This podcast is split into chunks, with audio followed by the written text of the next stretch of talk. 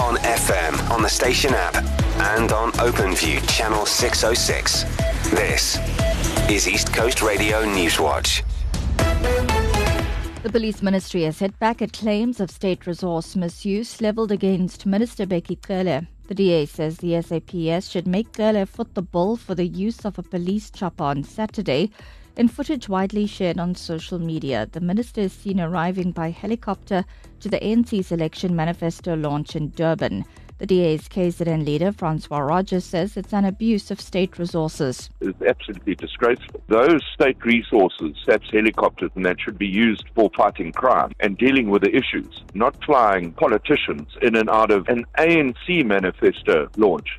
But National SAP spokesperson Athlenda Mathe has clarified what happened. She says the helicopter had been deployed earlier to monitor the event. It's not true that the minister utilized uh, the SAPS chopper. That was already there. The SAPS chopper is used in every event uh, to ensure that it monitors large crowds.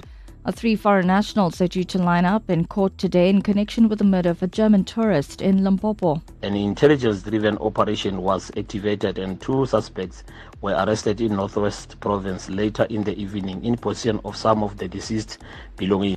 The province's police spokesperson Malesela Maledwaba says the first suspect was found in the tourist vehicle hours after he'd been killed on Saturday.